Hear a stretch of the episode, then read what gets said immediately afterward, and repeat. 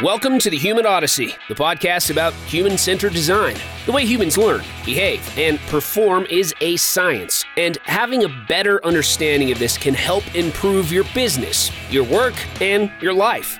This program is presented by Sophic Synergistics, the experts in human centered design. So, let's get started on today's Human Odyssey.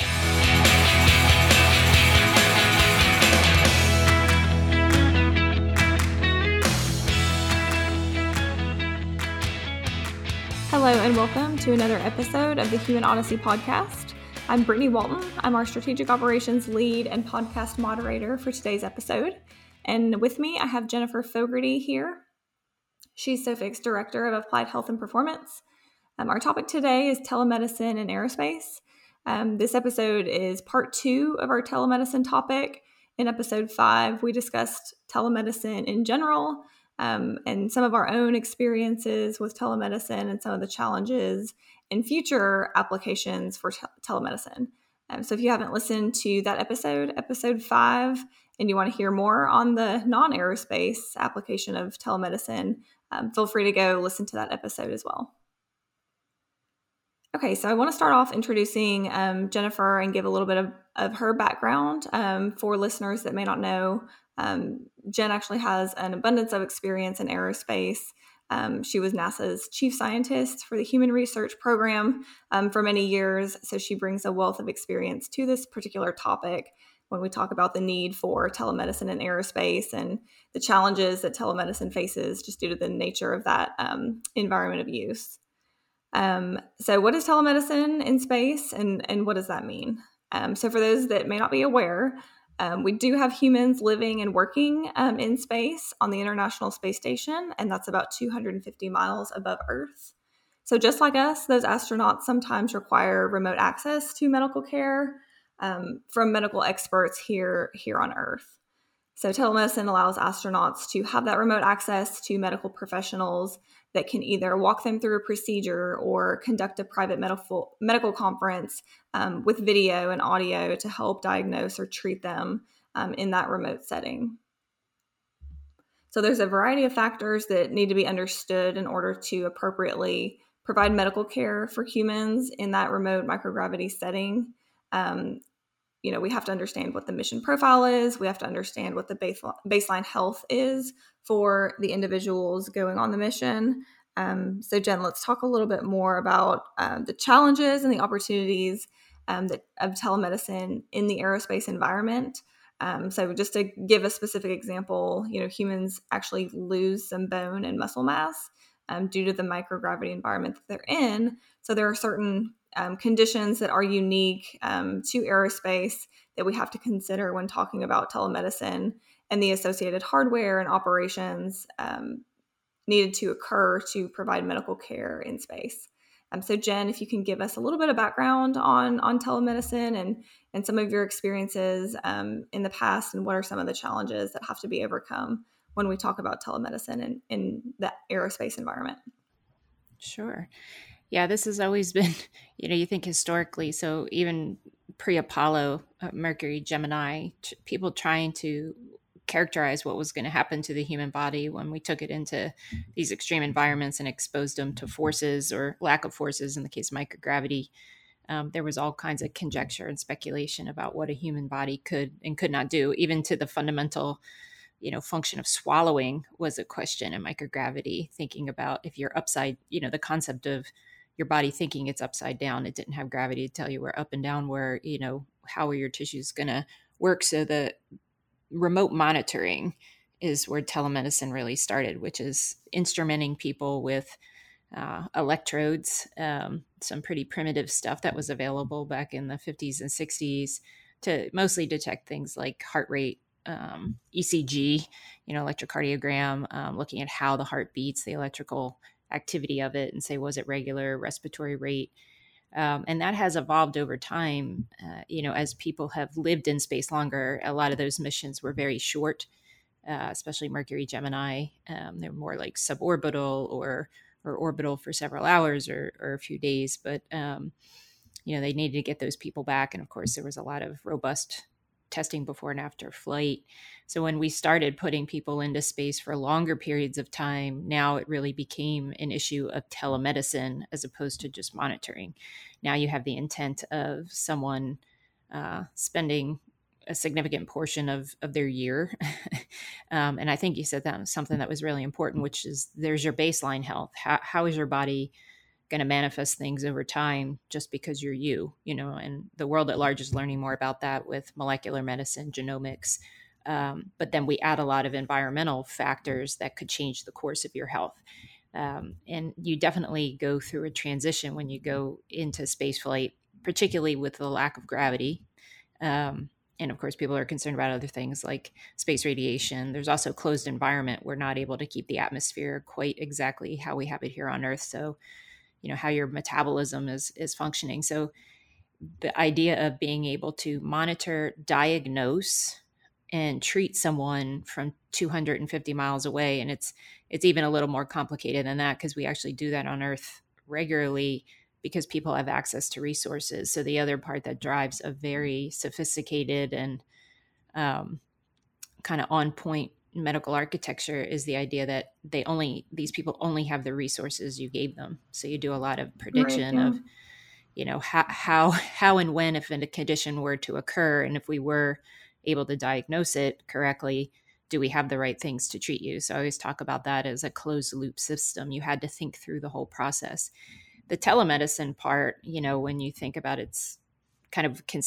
conceptualizing it here on Earth is like, you know, us being on Zencastr doing a podcast, looking at each other. We could be several miles to hundreds to thousands of miles apart, and you know, it's a pretty seamless interaction. However, typically in the medical domain, you put hands on a patient. You use a stethoscope and you press it against their chest. You use, you know, an otoscope and look in their ear, their eye, down their throat and, and, you're really touching and looking at the color of tissue, the texture of tissue. You're communicating and looking at the responses a person gives you. Telemedicine um, allows many of those features in terms of looking, but not the touching. Now you have to have someone be able to articulate more deeply like how they are feeling, or you need more technology to assess them, you know, the way you would normally in an office. So even the concept of listening to someone's heart uh, can now be done remotely using either a, a dedicated tool it's called auscultation when you listen to someone's heart using a stethoscope but what's even more interesting is there are some small adapters that go on things like smartphones um, that can pick up a heartbeat with enough fidelity um, and and move that signal across in a telemedicine sense so that a doctor actually could listen to your heartbeat remotely mm-hmm. and i hmm. think you know all those tools help us provide healthcare, which say, uh, and I think, you know, when you mentioned we have periodic medical evaluations for that mere purpose of kind of preventive medicine, you know, how are you feeling? What's going on? Can we look at all your major systems of your body and say, do you look good?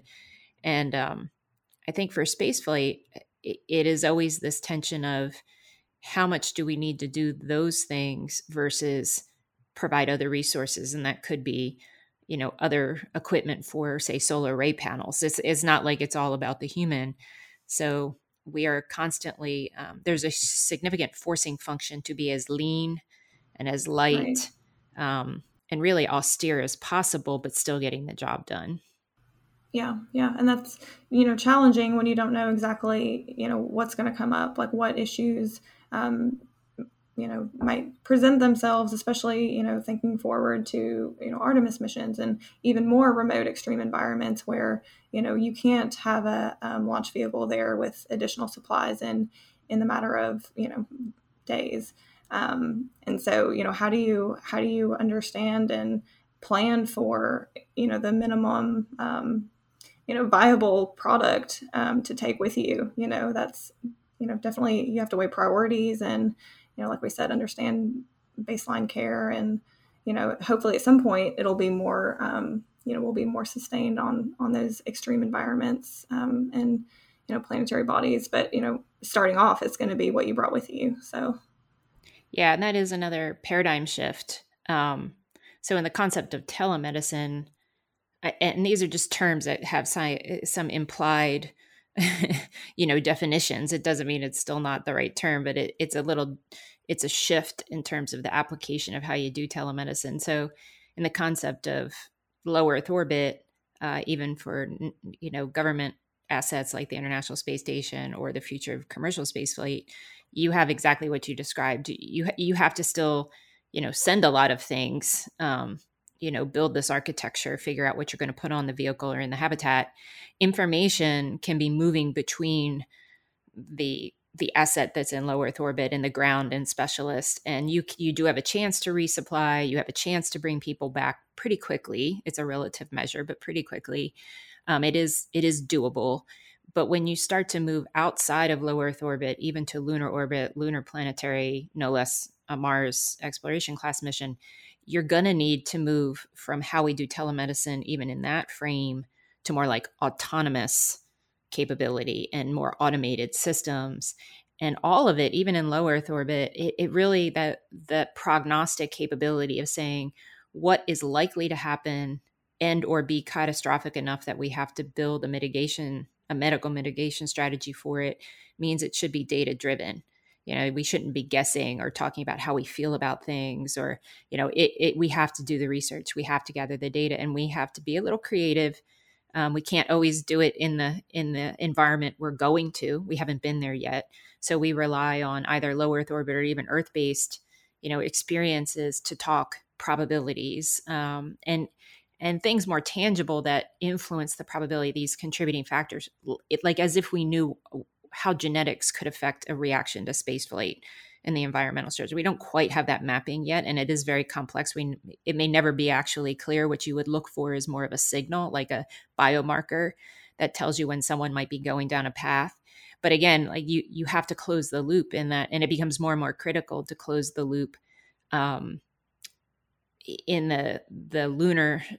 Uh, whether it be the the lunar sorties or the the lunar sustained or the Artemis, because uh, to, uh, to your point, your resources can't be resupplied as easily. You can't get people home as easily. The paradigm has completely shifted. So, to give people a sense of order of magnitude, um, deorbiting a sick person, ill or injured person from the International Space Station can happen within a 24 hour period.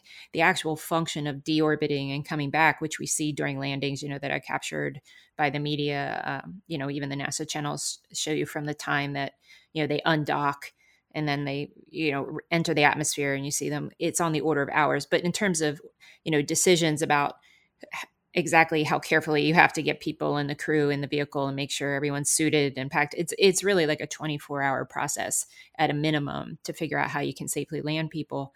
Well, in the concept of lunar, that could be anywhere from seven to 14 days, depending on where you are. It's not a quick event.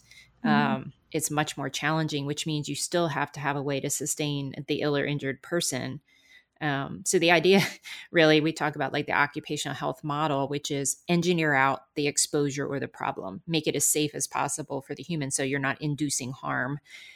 In your baseline health, if you may have changes, because we're keeping you on a mission long enough that your health could change over time. You know, short missions are a blessing sometimes because we can screen people and kind of rule out a lot of medical conditions that could you know appear in three to five days or 10 days or even two weeks that was a shuttle paradigm um, so you can take people who are considered more risky, you know, that have a background of maybe some health issues, and you could be relatively certain very close to launch that you've ruled out the bad thing from happening. It's never zero, but you can get the probabilities down where everyone's comfortable that it's it's risk appropriate.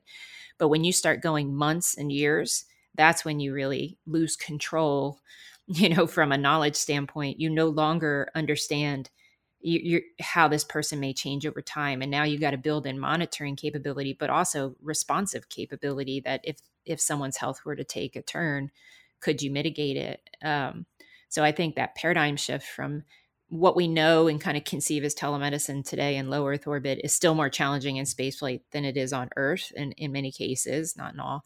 Uh, but when you move to lunar and and deeper space um, you have to shift to a medical architecture that's really about autonomy and automation.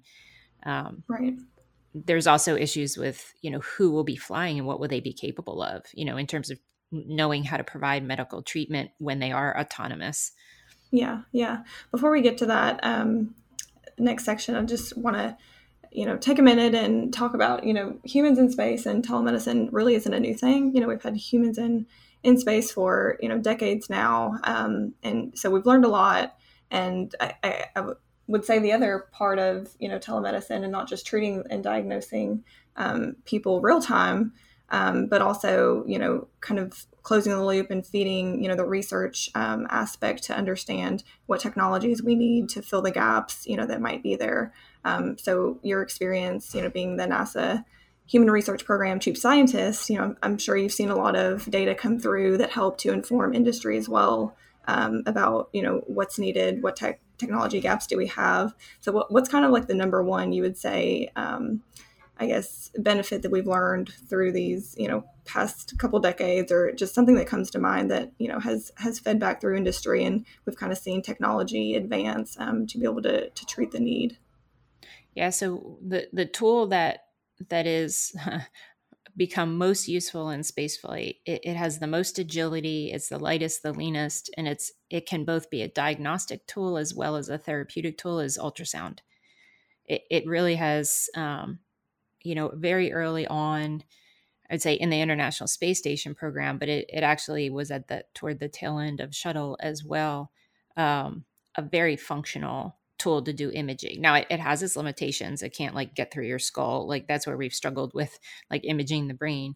But we've we've learned a lot and we've pushed the limits on how ultrasound was used, which actually was a very much an earth-based benefit, whether it be in the orthopedic arena, looking at you know looking at joints and understanding well what does a normal joint um, with cartilage look like? How does it present itself in an ultrasound scan which which is a learned thing? You say essentially you build these huge catalogs of knowledge and have to screen people and understand you know you, you do it against a gold standard which might be ct or mri we're not going to have computed tomography which is a, an, an x-ray based imaging modality that a lot of people get if they come in with an injury or an mri magnetic magnetic resonance imaging you know those are just not practical to put in space. Now i would say some people are experimenting with mri and we have talked about x-ray but but they've never approached the capability and application that we've seen of ultrasound. But it has taken a lot of effort and research over the years to build the knowledge base to support the use of ultrasound so that you can actually interpret what you're seeing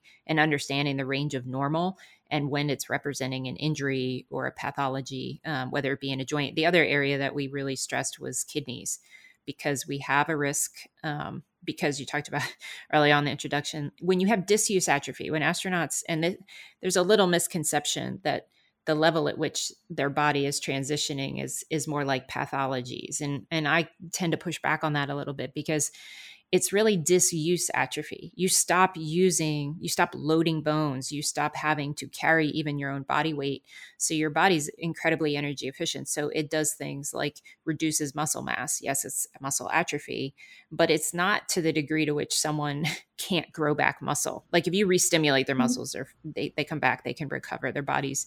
On a cellular level, they're very, we're very robust.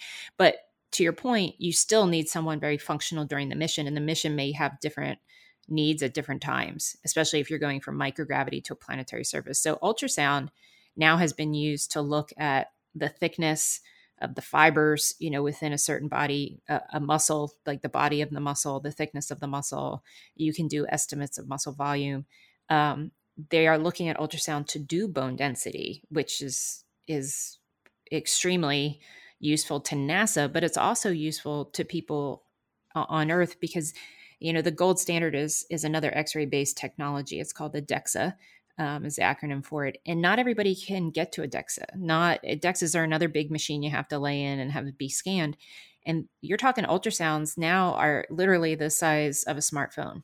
Um, and so these types of tools and our spaceflight need to be agile uh, again light lean um, is just really bringing tools that are so deployable no matter where you are. They fit in a backpack and they're part of a suite of tools.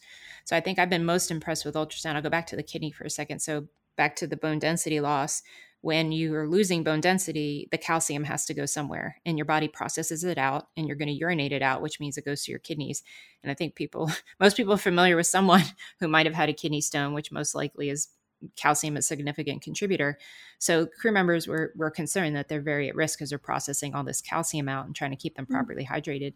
So ultrasound now um, cannot can can detect, can detect like the earliest symptom of a stone before mm-hmm. the person is hurting, um, and you can do some things like change your urinary um, acidity, which can stop the crystal growth. And so we can use different countermeasures and do more prevention or early intervention.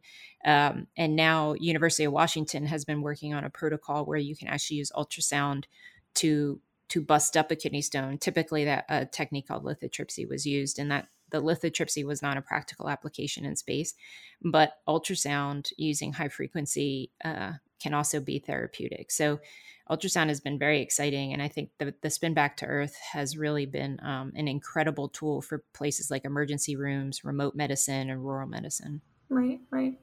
That's really awesome to kind of see how um, you know the space flight environment brings technology you know back to earth and you know we improve on things as, as we go forward um, in space flight um, so switching gears a little bit um, you know, let's talk about the the wider population of, of commercial flyers that we're going to see in this this new era of commercial commercial aerospace. Um, you know, especially as you were talking about, you know, having to be more autonomous just due to the um, more remote nature of of those destinations.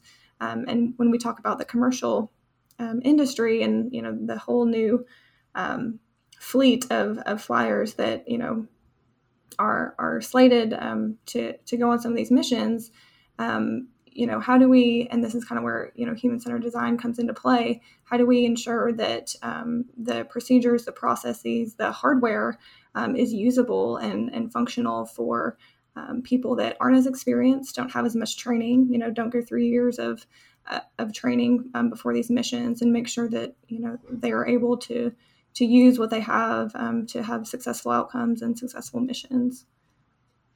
Yeah it's that's a really um you know like a loaded issue not in a bad way you know it has a lot of texture to it because with commercial you have a lot of people flying who aren't your traditional astronauts the way you know a lot of people would think of them. Now it is true in the case of nasa astronauts and other government you know countries who send astronauts there there is a rigorous selection process and that has a lot to do with these people being thought of as like a long-term career goal um, and they are also employees. Uh, and there, there's lots of hazardous exposures in this. So there, there's an entire paradigm built around kind of picking um, people who are already very healthy, keeping them very healthy, keeping them very highly trained. So commercial spaceflight being very different than that in terms of you're sending customers who are paying customers. Now, I will say, to just back this up a little bit, was medicine, um, particularly space medicine, always considered itself to be enabling. It wasn't about finding flaws in people and saying, oh, you can't go. It was, we're all vulnerable. We all have flaws, no doubt about it, you know, physiologically, medically. But the idea knowledge could be power, that you knew what to do about it. So there's a lot of work done on the astronaut corps to keep them as healthy as possible. Clearly, they make good decisions, well educated, they live healthy lifestyles. But when it comes to screening and intervention, that is done to really optimize them so they have the lowest risk posture possible. Going back to if you're going to live six months, one year in space on an international space station, and we don't have a lot of medical equipment, we're trying to buy down as much risk as possible. But in commercial space, you also want to be enabling, but even to the extreme of sending someone who does have pre-existing health conditions. These aren't people who, you know, these are one paying customers and they want to enjoy their experience in, in a lot of different ways. They kind of get to determine like how much they want to work versus be a, a tourist and, and and you know look at look at Earth and whatever it is they're going to do. But they may represent medical risks that would be something like, well, in a traditional astronaut sense, that that isn't the paradigm. But they're also not going there to work and be up there for months at a time, at least initially. Mm-hmm. But we also, I think, at times have been overly conservative as we've done space medicine because we haven't we you know, and this has always been a bit of a conundrum, you know, luck favors the prepared in that we're not just lucky that we haven't had a medical event, it's designed out to a large extent. We always don't know the the molecular level of why bad things didn't happen. We don't have a crystal ball yet, but we we definitely have the data that says we're not having medical conditions appear on orbit the way people predicted they might happen. So that's information too. You kind of have to decompose it. You want to know why. But maybe maybe we didn't have to be that conservative in the sense of like government advancement you're like well they're not ready to lighten up you know and it makes sense you know on our our standards and requirements for human health. But on the commercial side you've got some latitude to start to understand that space of are these things as hazardous? Like do they contribute to the probability of a bad outcome as we thought they would? We can actually and from my experience now spaceflight uh, commercial astronauts have very much been willing to participate in human research so they can be characterized. So we really understand their baseline. We watch them you know monitor them as closely as possible with a lot of the same tools we do with astronauts so we have comparable data sets and say are the changes they're going through their adaptation is that actually putting them on a road to a medical outcome or not? Because both they the individual would like to know that. The, the commercial provider who's taking them would like to know that i'm sure. And we could prepare better to enable them to still have a very successful experience even though they have a health condition.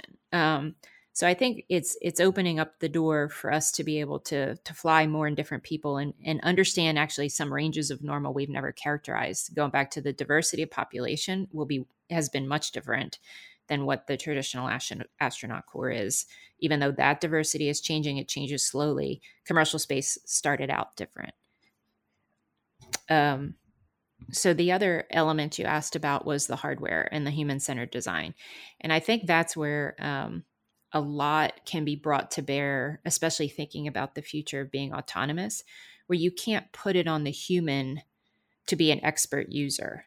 That for most stuff, you're going to be sending even the future NASA crews where their jobs are dedicated to other things than being medical providers. Um, right. So I that's a, a similarity with with commercial space that it, there's mutual mutual benefit there to design things more along the lines of people most people are at least familiar with the concept of an external defibrillator an automated external defibrillator an aed um, that is the type of tool that is in malls it's in uh, sporting event arenas places where you have large populations and you might have people with cardiac you know issues going on and they and the probability you know like it it's just a time and event issue but you put if the person goes down, the device has pads that are put on the person that sense and respond to the electrical activity of their heart.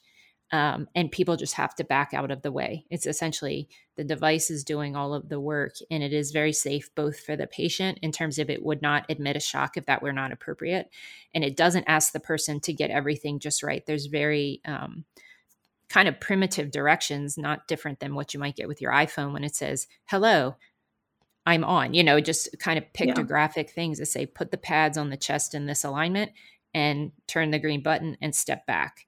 And the the device actually articulates things to let you know what's going on. So there's some feedback that you know it's actually doing the job it's intended. So I think most designs for commercial space should use that as inspiration.